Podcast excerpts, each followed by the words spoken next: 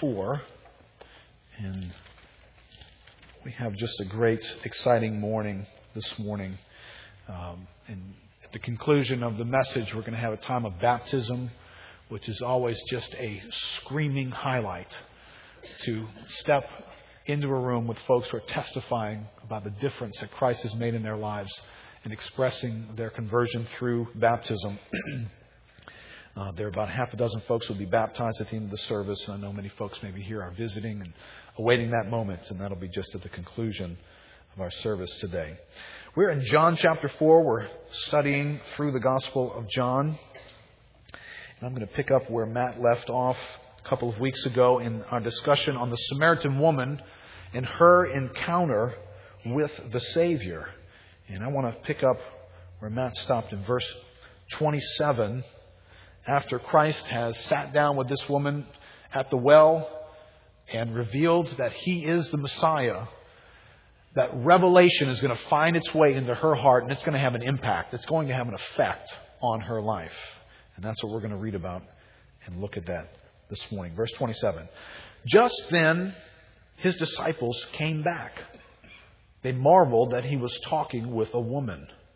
But no one said, What do you seek? Or why are you talking with her? So the woman left her water jar and went away into town and said to the people, Come see a man who told me all that I ever did. Can this be the Christ? They went out of town and were coming to him. Now skip to verse 39. We'll look at those other verses in a moment. Many Samaritans from that town believed in him because of the woman's testimony. He told me all that I ever did. So when the Samaritans came to him, they asked him to stay with them, and he stayed there two days. And many more believed because of his word. They said to the woman, it is no longer because of what you said that we believe, for we have heard for ourselves, and we know that this is indeed the Savior of the world. That's a huge statement that these Samaritans, I believe, are the first to make. Not aware of another instance this early in the Gospels that proclaim the, this is the Savior of the world. And it's these half breed Samaritans who were hated by the religious uh, people of the day who come to that conclusion quickly after spending time with him. Well, J.C. Ryle speaks of these verses in his commentary on John. He says, The mere worldling who cares nothing about experimental religion may see nothing particular in these verses. To all who desire to know something of the experience of a converted person, they will be found full of food for thought and I believe very much so, these verses educate us about what does it look like to encounter Christ, to really have a personal encounter with the one who is the Savior of the world. What, what, what is that going to look like? Now, if you're like me and you grew up, I grew up here in New Orleans, I grew up in a religious home, we went to church every week. It would be very rare that we would miss. I mean, we had a fishing camp in, in Port Sulphur that was 10 miles out in the swamp. And so you couldn't get there by car. There was no electricity. We'd stay out overnight. You'd drive out on a boat and you'd stay there. If we stayed on Sundays, we would get in the boat, drive back to the, to the dock, and get in a car and go to church and go out back out again. We went to church every Sunday.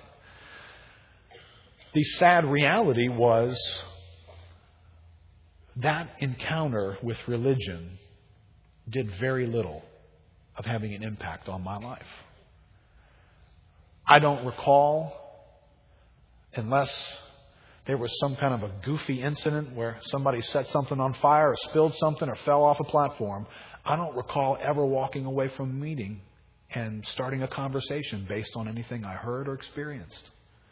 You know, when you won't talk about something, it says a lot about how valuable that thing really is, how deep of an impact that thing was. I mean, I just watched the Hornets play the other night on TV, and uh, went into double overtime. You know, next day I told people, man, did you see the game? I had something to talk about. I had an encounter with something that made a difference to me. It wasn't all that important, but it made a difference to me. But you know, it's sad that religion get in, gets into this realm of our lives where it's not making a difference. It's not having an impact. We're going through the routine. We're showing up. We're doing the thing. But if we're honest, it's having no greater impact than, I don't know, putting, putting a stamp on a postage, on postage and putting it in the mailbox. I mean, you don't come running back in from that event saying, can I just tell you what happened to me? You know, that's just a lack of impact. Well, here is an example of a woman who has an encounter with Christ. What does it look like for a human being who's just walking through life, experiencing life, to encounter the Savior of the world? Is this, is this going to be dramatic? Will it be impacting? Will it lead you with a story to tell? Or will somebody have to bring it up and you have to scratch your head and try and remember, oh, I don't know. I think I ran into a guy at the well today. I, you know, I don't even remember really. Now, this woman is affected. Now, I put in your outline this thought because many people encountered Christ. Not everybody was impacted by that encounter. Right? You remember Nicodemus just a chapter earlier? Nicodemus gets the gospel preached to him in one of the, I mean, one of the greatest presentations of the gospel that ever occurs. Jesus Christ himself preaches the message of the need for men to be born again. Now, Nicodemus comes, and you remember, he's coming asking questions. He's a religious man. He's got a lot of information. He's a Pharisee, so he's an official religious man. He's got training. He's got insight. He leads other people in the realm of religion. And he comes to Jesus one night and asks him questions. He comes scratching his head. He leaves scratching his head. He comes and asks questions. Jesus explains to him, Nicodemus, unless you're born again, you will never see the kingdom of God. He asks a question. He scratches his head. How can somebody be born again? You can't climb inside your mother's womb a second time. No, no, no, Nicodemus. Must be born of the Spirit. The wind blows where it will, and, and you don't see it, but you see the effects of it. So it is with the Spirit. He's still scratching. How can these things be? Nicodemus encounters Christ and walks away wrestling.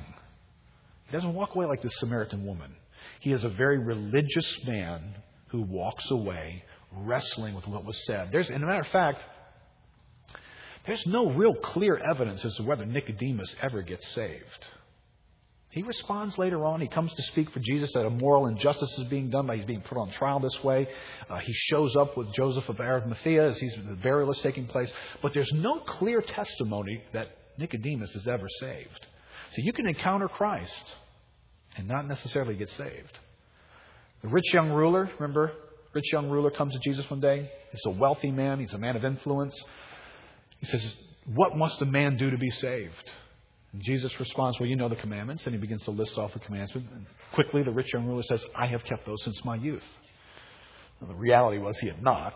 And Jesus quickly shows him how untrue that is. He says, Oh, really? Well, I'll tell you what, one thing you're still lacking. Go and take everything that you own, go and sell it and give it to the poor and come follow me. Now, now what, what is that right there? Well, it's kind of like the great commandment put together. Right? You shall love the Lord your God with all your heart, soul, mind, and strength, and you shall love your neighbor as yourself. So Jesus kind of just says, well, let me just serve you up the law. Here's what it looks like. Why don't you give up everything and follow me so that really what you have first and foremost in your life is me and me alone? Oh, and go do well to your fellow man by giving them everything that you have. And immediately the guy says, well, wait, time out. Uh, I, uh, I'm not sure I really, uh, he thinks about it and he walks away, the Bible says, grieved not saved, grieved. Listen, the reality is you can get around Christ. You can have a personal meeting with Christ and emerge from that meeting unsaved, unchanged. Now, I think what's really important here is because even when Jesus sits with this woman at the well, and that led us through this uh, part of the passage two weeks ago, she begins to engage Jesus. As soon as she perceives that he's a prophet, she starts talking religion. Isn't it amazing that everybody can talk religion to some level? And here's this woman. She's an immoral woman. She's a woman who's had five husbands, is living with a sixth. We don't know everything about her life, but this is a woman who, in this day and age, is obviously struggling with righteousness and morality and how to live her life. But you know, in spite of all that, in spite of all her waywardness, in spite of the fact, as Matt highlighted for us, she is at that well midday in the bearing down heat of the sun in order to avoid people. But you know, in spite of all her messed up living, she can still talk religion. Jesus comes along, has an encounter with her, and she starts pulling out thoughts. Well, you know, it said you worship on this mountain or on that mountain. You know, uh, you can talk religion and not know the way to salvation. You can be Nicodemus, the rich young ruler. Everybody knows something about religion, even this woman. And encounter Christ and walk away unsaved. Listen, I think that's very, very, very important. I don't know if I can make a more important statement in the city of New Orleans than that. Because somehow we have convinced ourselves that if we if we know religious information, then we're all right with God. Everybody who encountered Christ could have a religious conversation with him. That didn't make them saved. This woman is about to experience salvation. This thought from Richard Phillips in his book. He says, How do we know that a person has really been saved? John's narrative highlights three signs of true salvation confession of faith in Christ, change in life, concern for the lost. I think that's very, very helpful. This is not a Bible verse that he's quoting, it is a survey of what the Bible teaches about coming to a point of salvation. When we see salvation, true salvation, and I appreciate the fact that he says three signs of true salvation. Unfortunately, there can be a sense of false salvation that many folks can be under. Remember, Jesus warned people. He says, You know, why do you call me Lord, Lord, and you don't do what I say? You can come around and say the right things around me, but, but you don't live for me. Your life really isn't for me. You know, many will come to me in that day and will say, Lord, Lord, did we not prophesy in your name? Did we not cast out demons in your name? Did we not do mighty works in your name? And I will say to them, I never knew you. Now listen, I can't fully explain how anybody could come along and could use religious terminology and have a resume of, of, quote, religious things like prophesying and doing mighty works. I just know at the end of that statement, you have the Son of God saying, I never knew you. Whatever it was that happened in your life, I never knew you. The same gospel writer John writes in his letter, 1 John. He says, There were some in our midst who went out from among us because they were never truly of us. Listen, you can hang around the walls of religion, you can hang around religious people, you can read religious information, and you can get to the end of your life and you don't know Christ. I think these three elements here are wonderful litmus tests. Is there a confession in our lives of faith in Christ? Is there change in our life? And is there a concern for the lost? I think any one of those missing in our lives could indicate that we are religious people, but we are not right with God. We are not saved people. Let's just analyze this encounter and the impact that it has on the woman at the well. First, her confession. Verse 39 calls it her testimony. I think that's a good word testimony. You've met Christ, you have a story to tell. You do have a story to tell. If you're scratching your head trying to think, what story would I tell? Then that simply is screaming at you. And perhaps you've not really had this kind of an encounter with Christ. So I didn't have a story to tell for, for several years in my life when I was younger. I, I could not have told you a story. If have asked me something about religion, I could have told you about religion, but personal encounter with Christ, I didn't know anything about that. And there hadn't been an impact on my life, even though I had known some things about Christ. What does it mean to confess Christ? The word confess means to say the same. It's a word that, that has in it a coming into agreement. So to confess Christ is to come into agreement with Him about who He is and what He's done and how we're to respond to Him. So confessing is not just saying, Jesus Christ, yeah, I mean, I, sure, I mean, I believe in Jesus Christ. Yeah. Well, confession means to come into agreement with Him. Um, I remember Peter used to play with people's minds. We would be with folks out, and he'd be striking up a conversation with somebody. And I think I remember one time having this conversation with a person and saying, "Yeah, I believe in Christ." And then I think he turned the word and he says, "Yeah, but do you do, do you believe Christ?" So you can believe in his existence, and that's a safe thing to do. Do you believe him, though? To believe him means to believe what he said, what he said about you, what he said about salvation, what he lived for, what he accomplished. Do you believe him? Well, this is, this is how the Bible describes confession. Romans chapter 10, verse 9. if you confess with your mouth that Jesus is Lord and believe in your heart that God raised him from the dead, you will be saved. For with the heart one believes and is justified, and with the mouth one confesses and is saved. So confession is living in the neighborhood with salvation here. Matthew chapter 10 verse 32. Jesus says, Therefore everyone who confesses me before men, I will also confess him before my Father who is in heaven. But whoever denies me before men, I will also deny him before my Father who is in heaven. Very sobering verses about our confession. Listen, public confession based on the scriptures matters. Saying, I am in agreement with Christ. I believe in Him. I have experienced Christ. Confessing that matters in Scripture.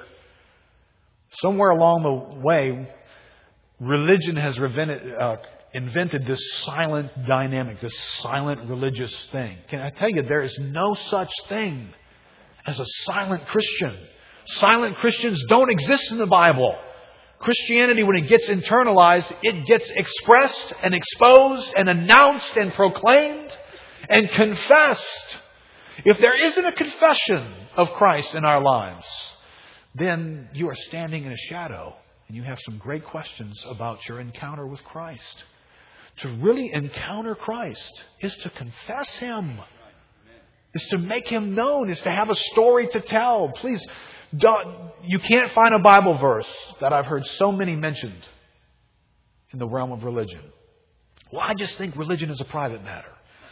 Listen, I'm just warning you. I don't know where that idea started. I don't know what knucklehead made that idea. Let me just say it that way. Some knucklehead made up that idea.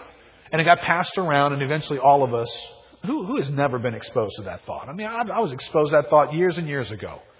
As a matter of fact, I was exposed to that thought as soon as I got around somebody who made me uncomfortable by talking about religion and sort of requiring me to respond to their conversation. I immediately remembered that uh, religion was a private issue. You know, well, I just think, you know, religion's kind of a private thing. I think it's between me and God. You know, okay, that's your way of saying you don't know what to say next, right? I mean, that's really what it is. But can I just warn us, the Bible never, ever goes there. Confession is important. It's part of our experiencing salvation. Question Do these verses teach that salvation is based on the work of our confessing? Hopefully, you can't come out of the condemnation series we just did and somehow believe that your work of confessing is actually what saves you. Uh, that would not be true. It's not the work of confession that now, oh, now that I've confessed, now, now I'm saved. No, that's not how it works. James Boice says, It is not true that the birth of a child of God depends upon the outward confession, as if a person needs to confess Christ before God will receive him into his family. It is rather the other way around. Listen, we confess because we have been born again. This is a, this is a small thing, but it's a very critical thing. We confess Christ because we have been born again. We don't confess in order to become born again. In fact, you don't do anything in order to become born again. You do everything as a result of being born again. But if you really are born again, you will confess. And so it raises the question if you don't confess, then you're really not born again. See, confession is just an expression of a reality. And if I put your hand up here on this counter right here, I took a hammer out. And I smashed it as hard as I could. what would you say if we could repeat it in church? At least you'd say, ouch, right? At minimum, you would confess, ouch, in a passionate way as well, I would imagine, right? You, you, you don't say ouch in order to generate the pain, right? I mean, ouch, bam! And then it, it is the whack in the hand that naturally produces the confession. If you have been whacked in your soul by the Son of God, and the Holy Spirit has come and regenerated your heart, you will confess Christ. It will come out of you. If if that's not the case, then, then you need to be going back to the crime scene. Go back to the scene of the accident. Apparently, you only thought you got hit by the 14,000 pound bus. It whiffed by you and you felt the wind. That's as close as you got. And every once in a while, you're comfortable talking about the description of a bus. Well, if you get hit by that bus, you won't scratch your head and tell somebody, you know, I don't, I'm trying to remember back a couple years ago. Did I get hit by that bus? Um, no, I'm not sure. Listen, you get hit by a bus, you're sure. I remember I got hit by a bus. Look, look at the marks. I walk with a limp. I'm a different person. You get hit by Christ. Christ is the Son of God. He's not even a big asteroid. He's God of the universe.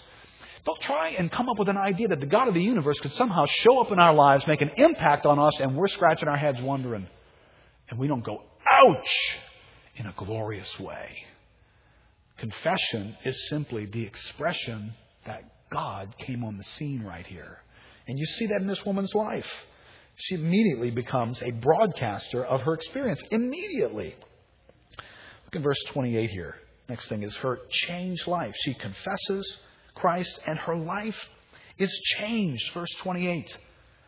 After the disciples have come back, she's had this lengthy conversation with Jesus. He's revealed himself as the Messiah.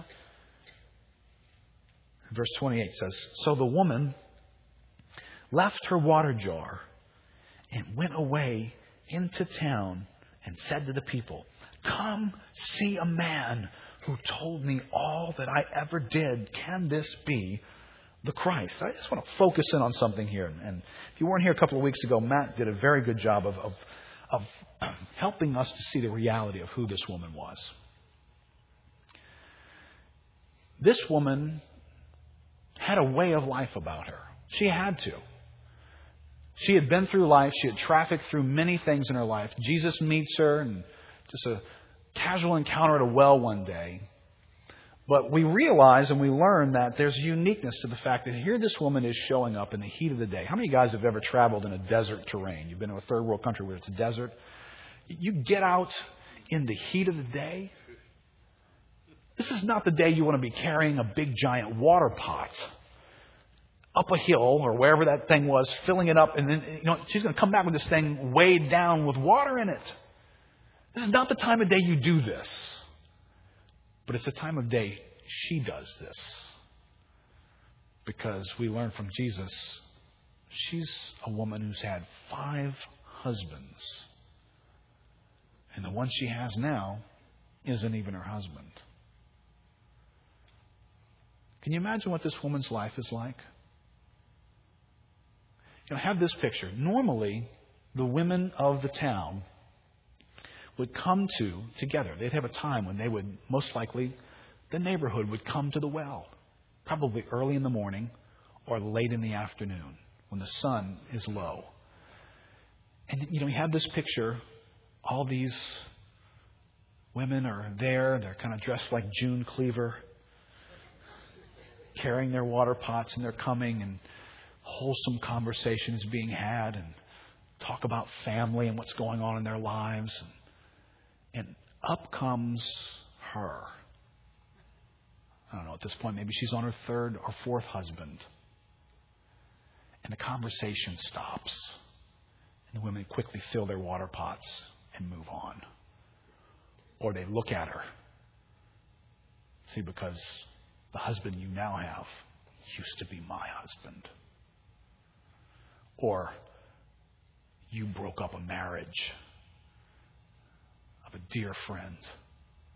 And you know, how many times did she have to come to that place before it was just better for her to avoid people? You know, enough stares and being looked at a certain way. But she's driven, you know, she, this experience is happening in her life, but she gets driven from man to man to man to man. And Jesus puts his finger right on her issue. Your problem is you need living water. You are empty on the inside. And yet you keep doing the same thing over and over and over again. You're in round six of what doesn't work. And without encountering me, you'd probably go three or four more rounds before you died. Isn't this the way people are?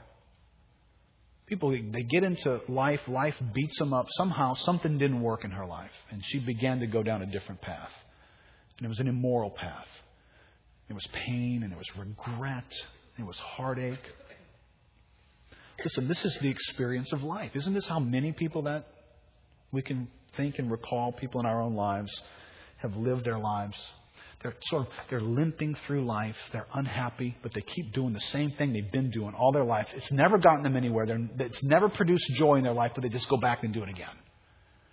And life beats them up, and beats them up, and beats them up, and they develop a way of dealing with life. You know, almost some kind of quirky defense mechanism. They're either real loud, you know, they walk in a room and they're real loud and everybody knows they're there and that's a way of just saying, stay away, I won't let you in. Or they're real quiet and they stay to themselves and they never interact with anybody. Or they get into some extreme something or other. Extreme body piercing, extreme body painting, extreme hair, extreme clothing. They're gothic, they're this, they're that. Let me just find something on the edge of the universe here that I can just kind of, kind of, I can find something to connect with and live in here. Some defense mechanism for life. This woman had a way of life about her. The difficulties in her life had, had taught her Deal with people this way. Face situations this way. Avoid people. Come at this time of day because I won't have to deal with certain issues about myself. And that's why I love about this phrase. She left her water jar. I think there's a whole lot of symbolism there. I mean, Jesus is using all this symbolism. They're coming to a well. It's about water. It's about living water. It's about water down in your soul. Well, part of her way of life was to take her water pot and go where no one was and get water by herself so she could avoid issues in her life. But when she encounters Christ, she leaves her water jar and does something mind blowing. She goes and runs towards the very people she's trying to avoid. Something has happened to this woman she is making a huge step, but I think it's a critical step, and it's a, it's a step every Christian really must take at the very outset of their Christianity. Put in your outline, the initial steps of becoming a Christian, of following Christ, always involve leaving something behind. Always. Coming to Christ and following Him always involves leaving something behind. Now, question doesn't that just make sense before we complicate that thought? Doesn't it just make sense? Consider your life. If, up to this point, this woman has lived her whole life apart from the gospel. Right? No sense of who is God and what is his rightful place in my life. No sense of the redemptive work of God to bring me back into relationship with him, to, to glorify him. There's no sense of that in me. I'm living my life and I'm creating some means of living my life, right? I gotta have a reason to get up in the morning, so I'm creating values and goals. I've got a philosophy by which I live my life.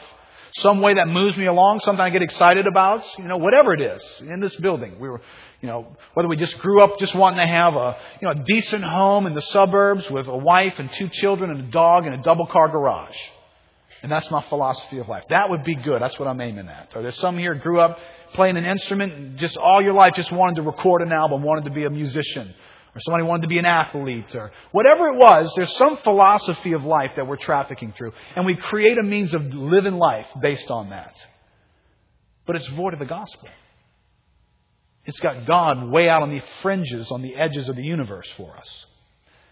Doesn't it just make sense that if I'm going to follow Christ, I'm going to respond to the gospel, that I'm going to be leaving something behind.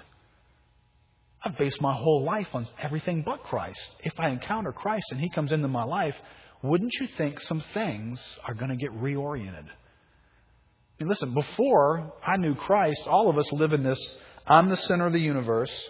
Everything that I interpret around me is interpreted as good as long as it travels in orbit around me. And if it ever departs from me or goes in a different direction, that's, that's a bad thing. That's what we label bad. Everything is good when it brings something to us and it stays within our orbit of what we've called good for us. But when you come to Christ, you find out there's this vast universe that exists beyond you, and you are just this particle orbiting around God. And as a matter of fact, everyone else happens to be orbiting around God as well. And, you know, that person that kind of began to look like they were orbiting around you, they were moving closer to you, and you thought, oh, this is good. This is good. Look, look, orbiting around me. They kept going and traveled that way, and you soon begin to realize they are departing from me. That's bad. That's not bad. They're orbiting around God. And you ought to be very glad for that. See, it's a miserable life to want the universe to orbit around me. Because I can't get it to happen. How many of y'all have really tried? I mean, probably hired people to help you. I can't get people to respond to me the way I want them to, to think of me the way I want them to, to have life go the way I want it to. It keeps traveling in paths that seem to be determined by some other force than me. Yes, it's traveling a path around God. Well, when I encounter that, I encounter Christ and I find out all this exists for Him, something that I've been doing is going to be left behind. I'm going to have to walk away from something. J.C. Ryle says, she found at the well a new heart and new objects of interest. She became a new creature. Old things passed away, all things became new. A converted person no longer cares for what he once cared for. A new tenant is in the house. A new pilot is at the helm. The whole world looks different. We have a whole new basis for living our lives. And I, I love this little phrase. Knowing this woman, so the woman left her water jar and went away into town. Where is she going?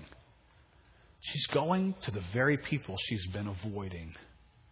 She's going to the town people. Something so big has happened in her that no longer is the shame that hung like a cloud over her life the thing that's governing her. I'd like to just be able to be free from the shame of your past. Something, there's been an eclipse. There's been a solar eclipse here. God has come with His greatness, and all of a sudden, the size of her shame and her past that would have made it very awkward for her to be around these people and to pursue them and to come and speak real loudly to them and to draw all their attention to something that she's experienced. How awkward must that have been for her? But yet she's not controlled by it any longer. Something greater has come into her life. Listen, when we encounter Christ, change happens. If it doesn't happen, it raises a huge question as to whether we've encountered Christ. This woman confesses. She has freedom come into her life. How do you know she's really born again? You know, the Bible says, well, being born of the Spirit is kind of like the wind. How do you know the wind is blowing? Because you see the wind? No. Nobody sees the wind. You've never seen the wind ever in your life. You only see the effect of the wind. You only see it kick up dust. You only see it bend over trees. You only see it pull roofs off of houses. In New Orleans, you see some interesting things about. Right, blue roofs are a testimony of wind, aren't they? You know the wind was here. Did you see the wind? No, I just saw the evidence that it was here. How do you know this woman has changed? Because there's evidence all over her life. She, all of a sudden, is a different person. Conversion makes you a different person with changes beginning to occur all around. This third aspect of her life her concern for the lost. I don't think it's an adequate or accurate Christian testimony for somebody to say they've come to Christ, they believe in who He is, and He has really come and made a difference in my life. Period. No. No, you're not to the end of the sentence yet.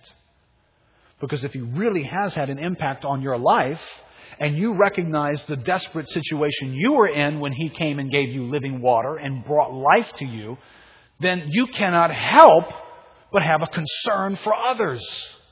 which she immediately does. And she goes back to the town and she says, Come see. Come see a man. Immediately, she is now inviting people to encounter Christ. Immediately, this is happening immediately in her life. J.C. Ryle says, In the day of her conversion, she became a missionary. She felt so deeply the amazing benefit she had received from Christ that she could not hold her peace about him. You know what I think is most critical in Mr. Ryle's statement? Is the amazing benefit. Because if you take amazing benefit out of her encounter with Christ, I don't think she tells anybody. I think she's in touch with the fact that what has come into my life is so big. It is such good news. It is such liberation. It has taken my. He told me everything about my life. In a moment, she could see her whole life and she could see that you are the remedy for my whole life. How big is that?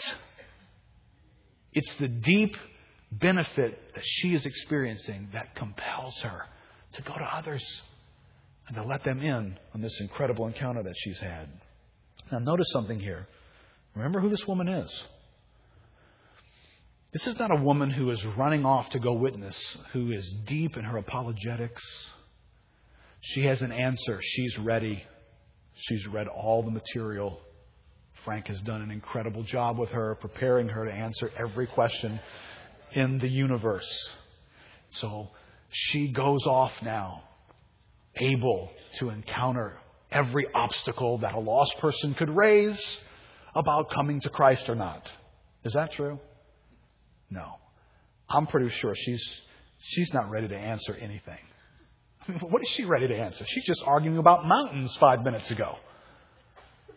And now she's had an encounter, and the only thing she's armed and dangerous with is come and see. Come and see. Right, that's exactly what uh, Philip does. Remember in John chapter 1? Philip does the same thing. He has this encounter with Christ. His eyes are opened. He comes and runs to Nathanael. Nathanael, we have found the one of whom Moses and the prophets spoke. Jesus of Nazareth. Course, you know, Nathanael scratches his head. Did you say Nazareth? Can anything good come from Nazareth? What, is, what does Philip say? Well, there's a verse in the Old Testament that says, uh, Come and see. Come see for yourself. Now, this is as deep as these folks are getting at this point. Just come and see. You know what's interesting? She didn't come with the agenda, and I think some of us feel this sometimes. She didn't come with the agenda of come and believe, come and change your life, come and repent. She, that wasn't her message. Her message was just, well, come and see for yourself. Come check it out.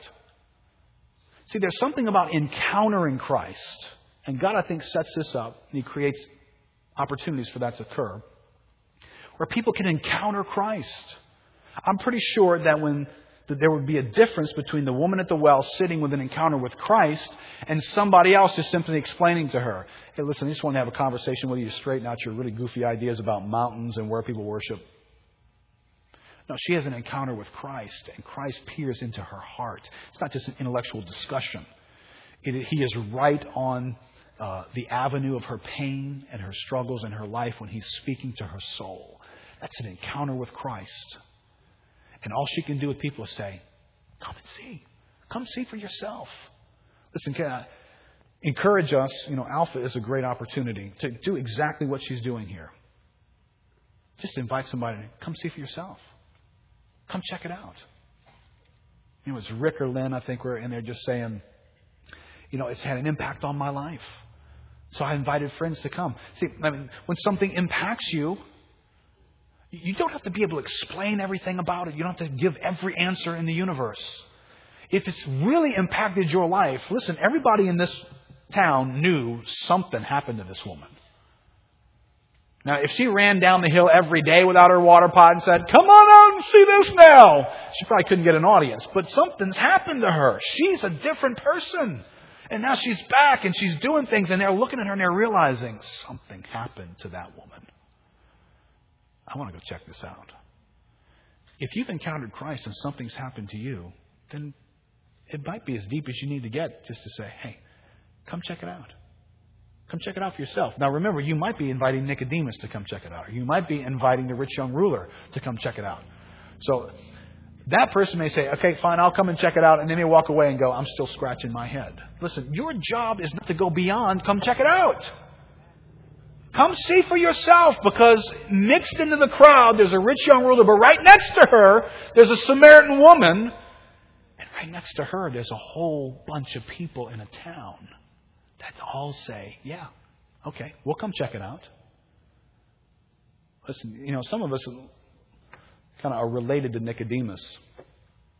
So every time we've ever invited him, all he's done is argue with us and scratch his head and say, I don't get that. I don't see why that's that way. So we start thinking everybody's that way. Everybody's not that way. Nicodemus may be that way until the day that perhaps God does something in his heart to where he's no longer that way. But there are others who, when you say come and see, they're going to come and see. And we need to believe that. Now, all of us are going to have some obstacles into getting here. Right? How do you how do you do evangelism? It's not easy, is it, to interact with people over spiritual matters in their lives. It was not easy for her, knowing who she was. There were obstacles. There were social obstacles and barriers for her inviting people. She was a woman. Just being a woman did not give her a voice into the public realm the way in which she exercised it, the way in which women were looked at in that age. There were there were sayings. I mean, if you if you spent too much time with a woman, there was there was rabbis that taught just time together with a woman would be reason for evil to have come into your life. I mean, there was this teaching about women in society here. She had to climb a huge societal barrier for her to stand in front of all these folks and go and invite them to come. Not only was there a social barrier, there was a personal barrier. She wasn't just a woman, she was a woman with a reputation. It's that woman who just came and knocked on your door. That woman. Oh, what was she doing here? And she's inviting folks. There was personal awkwardness. Can you imagine the personal barriers? I mean, she's either avoided or slept with the people in this town. That's got to be a little bit uncomfortable, huh? How many families that she's kind of got connected to through being married to this one, then married to this one, then leaving that one and married to this one, and then going on to this one over here, and then sleeping with this guy over here? She had some real personal awkwardness, but yet she still overcomes that and brings the gospel to people's lives. You know, even this whole exchange with Jesus, Jesus is having to overcome obstacles in this exchange. Remember when Matt read through the early part of this passage, Jesus, Jesus is at the well, wearied. He's tired. Matter of fact, it appears as though he is so tired that the other guys went in to go get food. He didn't, he didn't go with them. Real fatigue. Kent Hughes says, when Jesus came to the well, he was weary. The long walk from the south to the north, the disciples pressing him and badgering, made him a tired man. Then the woman came to the well. After the initial verbal sparring, the conversation began to pick up, and so did he. He was exhilarated in the service of God. He was feasting on the potential he saw in the woman's life. He was so absorbed in what could happen to her that he forgot himself. Jesus found sustenance by being consumed by God's work. That's a wonderful message. Listen, this is a message I'm reading, I'm observing that. Um, any of us who are at any point in, tire, in touch with being tired, and I don't know if there's anybody who's not these days. Isn't everybody tired? Couldn't we all just use a nap right now? if you're in touch with being tired, you have this built in reason to not do something to not extend your life into somebody else's life. And, and, and this would be, you know, I'm, I'm looking at the Son of God saying, God, I'm taking lessons from your life right here. Because I can't count on hands and feet how many times I would have steered away from an opportunity to be extended into someone's life because I was tired. And listen, I'm not, I'm not uh, unlegitimizing tiredness and fatigue. I'm sure there were some points in which Jesus was tired that he went to sleep. That's what he did, right? Like in a boat when everybody's about to drown, he slept. There were points in which sleeping was the right thing to do. There were points in which getting away from everybody. Jesus didn't always run to crowds. He ran away from them as well at points to get alone with God. There was times in which that's the right response, but but I find too often I'm I'm needing to look at this example and remind myself uh, giving of yourself sacrificially into one more person's need, to one more phone call, one more counseling opportunity, one more interaction with a person, or, or just my children, interacting with them in moments when I'm tired and I don't want to do that could be opportunities for a supernatural encounter that God is bringing. And it's not as though Jesus is reluctant. I don't think he had this miserable look on his face. What are you doing here? You know, here we go. Conversation with another lost person. Um, you know, there was something in his heart. He absolutely loved doing this. Look in these passages in verse 31. Meanwhile, the disciples were urging him, saying, Rabbi, eat. But he said to them, I have food to eat that you do not know about. So the disciples said to one of these guys, They're such knuckleheads, aren't they? Listen, I'm not faulting them. I probably would have been the one saying this myself. But just when you read it in the Bible, poor guys, they had no idea. All their stupidity would be put down for people to read for generations to come. Duh. Has anyone brought in something to eat? this is like a Scooby Doo cartoon. Verse 34 Jesus said to them, My food is to do the will of Him who sent me and to accomplish His work. Do you not say, There are yet four months, then comes the harvest? Look, I tell you, lift up your eyes and see that the fields are white for harvest. Some commentators said they wonder at this point whether Jesus actually had looked up, and at this point he is seeing the people from Sychar come to him you know, normally they would, in a glaring sun, a lot of people wore white. It was common to reflect the sun, keep you from getting overheated. So is he actually telling them, look up and, you know, up across this hillside is coming individual after individual. He's saying, normally you would be thinking, you plant here, you harvest much later, but look, I just planted a minute ago and look, the harvest is plentiful. You know, God is at work.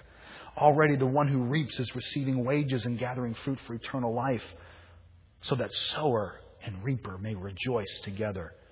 For here the saying holds true one sows and another reaps. I sent you to reap that for which you did not labor. Others have labored, and you have entered into their labor.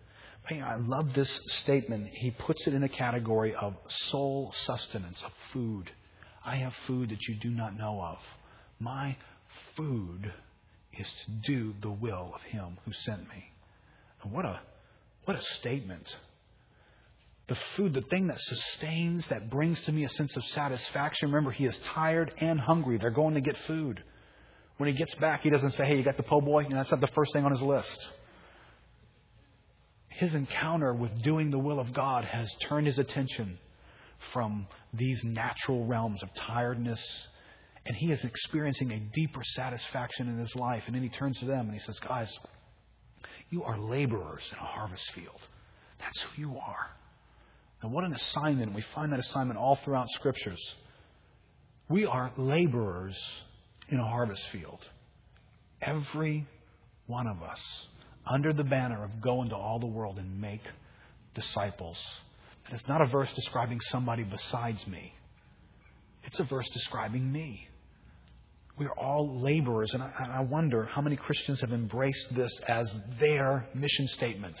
This is the mission statement over our lives. We are laborers in a harvest field. That's what we do. Now, we may occupy some time in our lives as being uh, engineers or businessmen or mothers or housewives or uh, students, but we are laborers in the harvest field.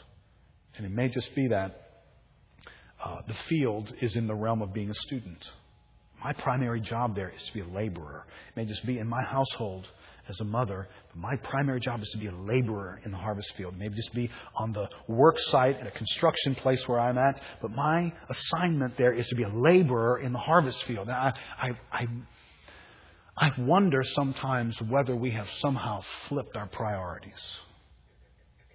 I'm a project manager. Hey, Keith, nice to meet you. Who are you? I'm a project manager. That's who I am. And every once in a while, I might act like inviting somebody to something like an alpha. No, we, we are called to live our whole lives strategically as laborers in a harvest field. And oh, by the way, you manage projects. By the way, this is primary. For every Christian, this is primary. This calling in our lives. My food is to do the will of Him who sent me. You know, there is something soul satisfying about doing the work of God.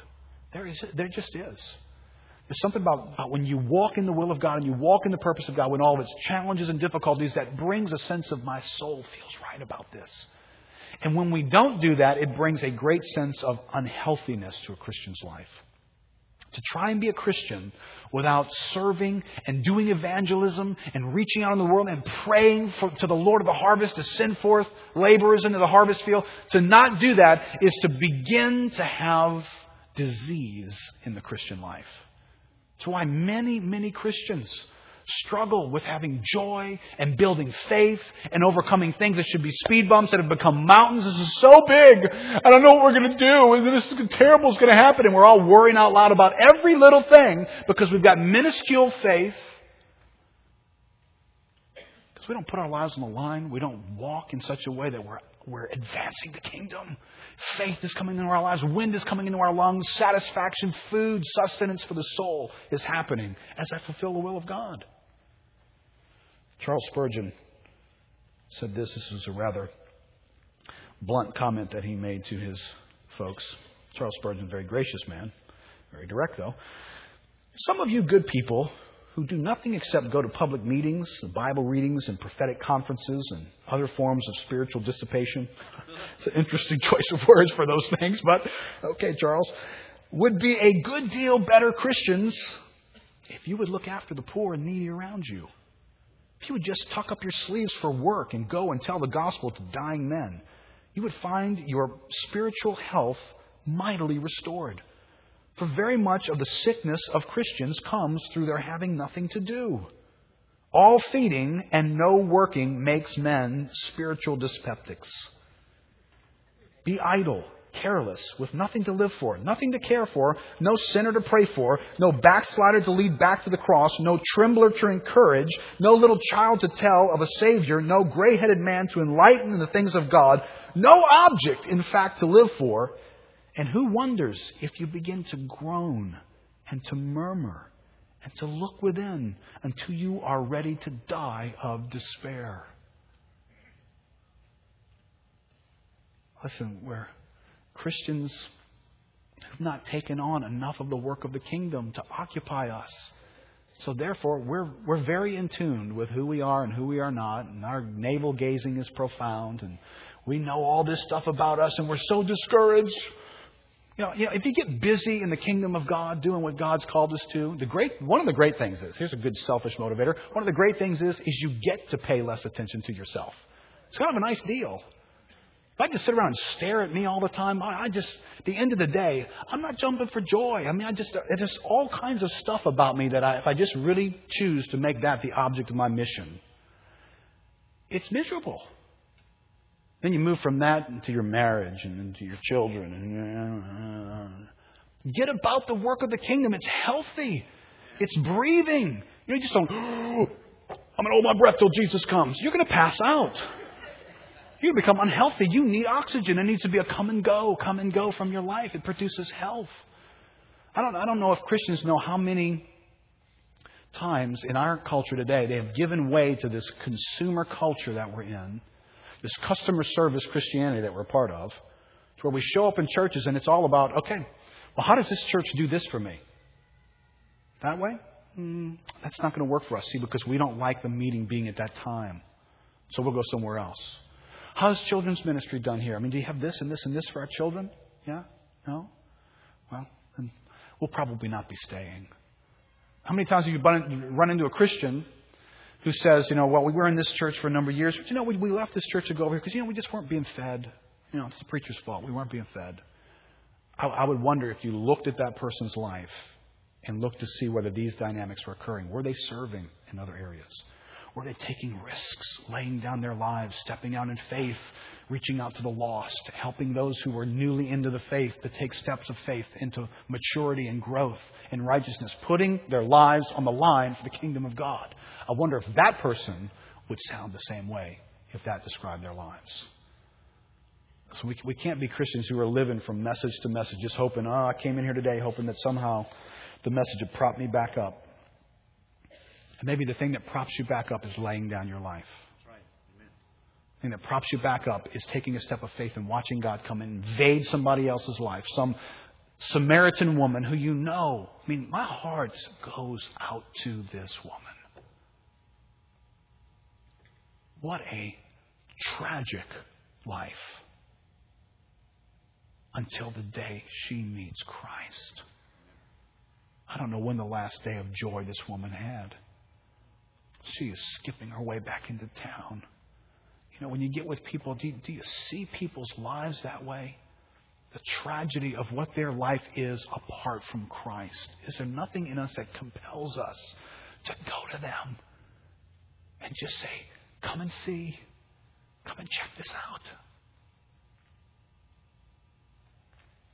Let me ask the baptism candidates if you guys would go ahead and make your way to get changed if you haven't already done that. You know, come on back in here when you're done with that. And make one last point. I'm going to ask Matt to go ahead and, and come up. You know, what's so exciting about watching this woman's life? What? What an impact her life has. This is the starting point of a revival.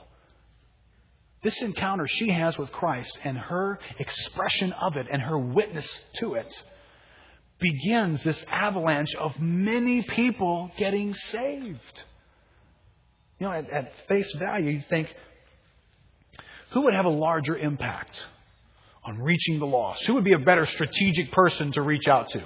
Nicodemus or this woman? Nicodemus, of course.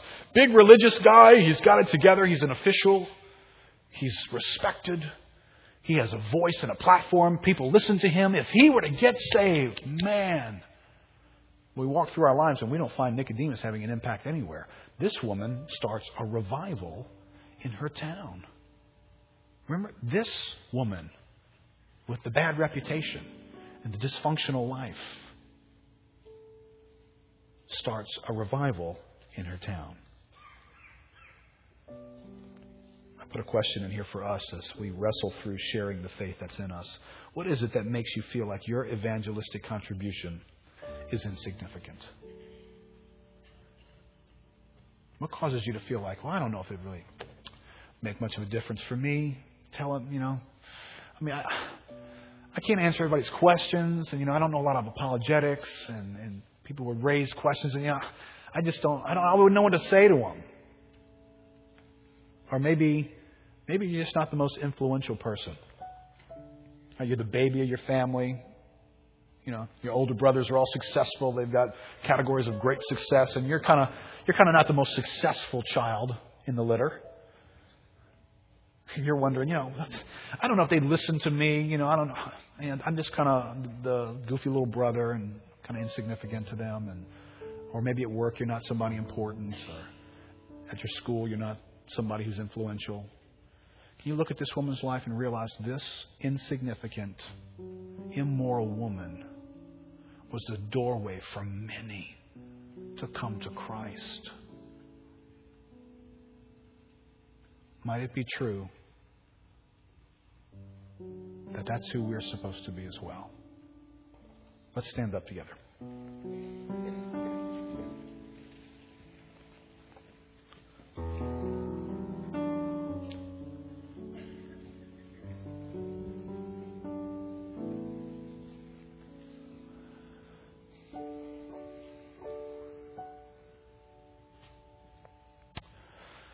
Thank you that you're the God who finds us wherever our pattern of life takes us. Lord, you find us. Thank you. And I look at this woman.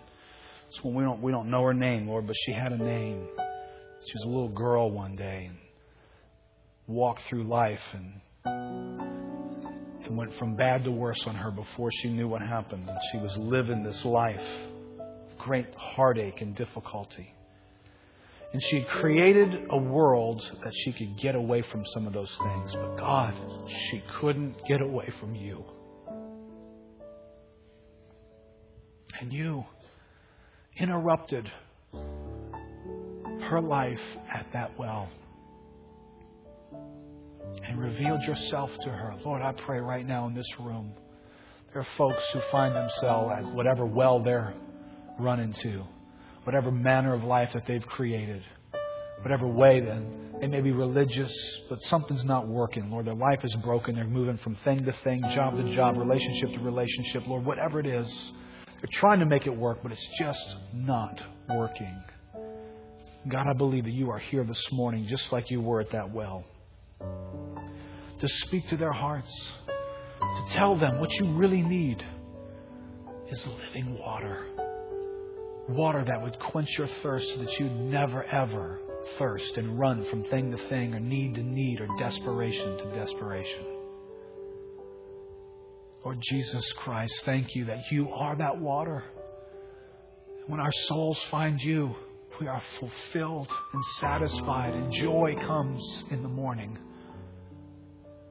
God, I pray for any that are here today that perhaps find themselves in the category maybe of, of a religious Nicodemus or a wealthy man like the rich young ruler who've put a lot of hope in their wealth, or maybe a woman like the Samaritan whose life is beat up and bruised. Lord Jesus, you are the answer for every one of them. And all they need to do this morning is reach out by faith the same way that she did. Just say, I believe. I believe in you. I give you my life. Come. I confess you as my Lord. I want you to have all that I am. If you're here today and you've never said that to Christ and you've never had that kind of an encounter with Him, tell it to Him right now. Tell it to Him. Don't worry about who's around you. Don't worry about anything else but Him. He fix your life and give you purpose. That's not something you want to walk past. Tell Him right now. Jesus, I want you to touch my life the way you touched hers.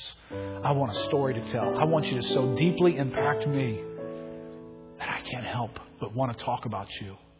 Lord, for every person that that's not been their experience, God, right now, would you come in this moment?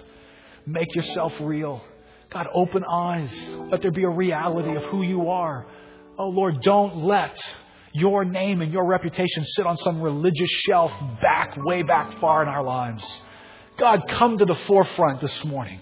Come to those who are here who don't know you that way and say, I want to I wanna be in your life. I want to come and make a new life. I want to, I want to take over your life. I want to be your Lord. I want to fill you with purpose. Or would you do that for every person here who doesn't know you?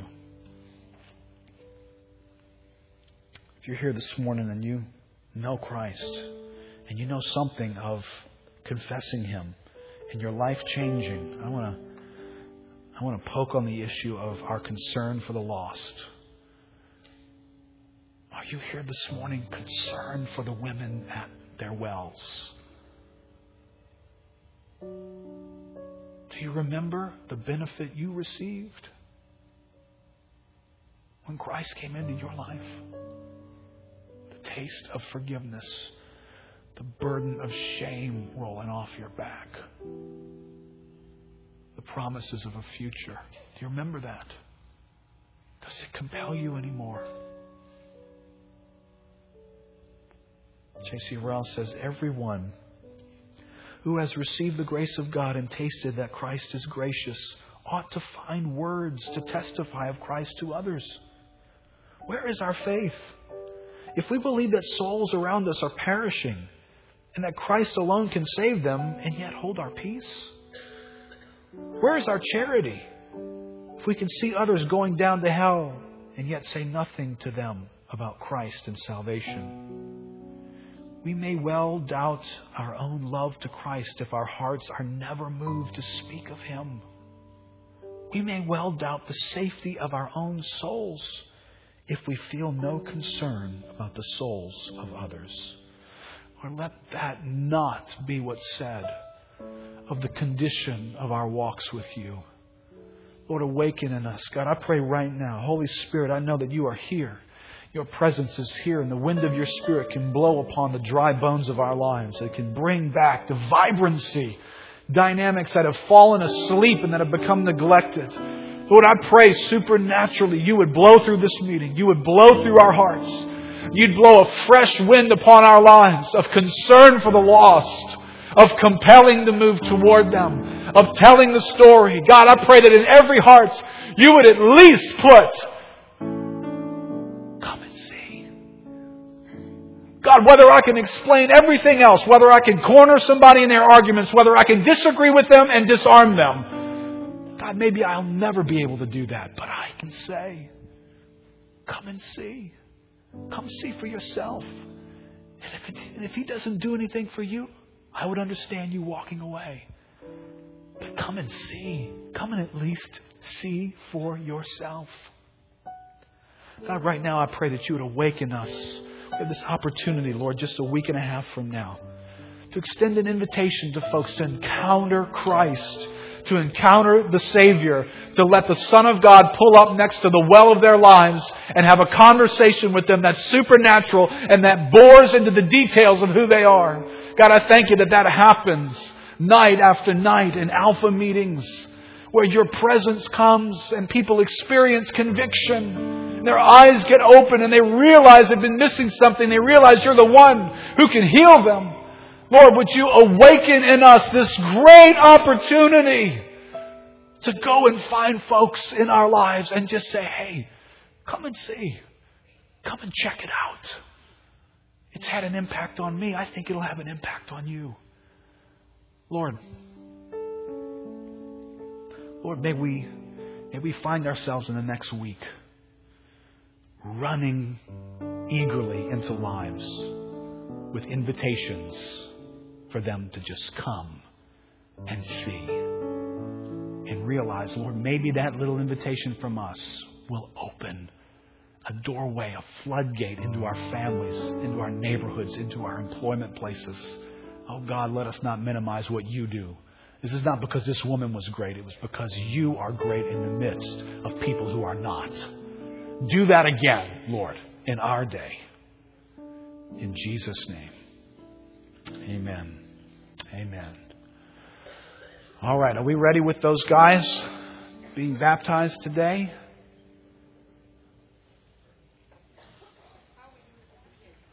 Um,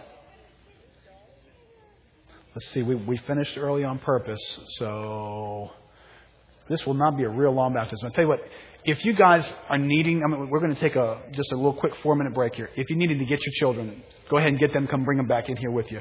It's a great opportunity for them to see baptism as well. So uh, go ahead and get your kids, come right back in, and in just about four minutes, you'll hear some music, and we're going to be starting.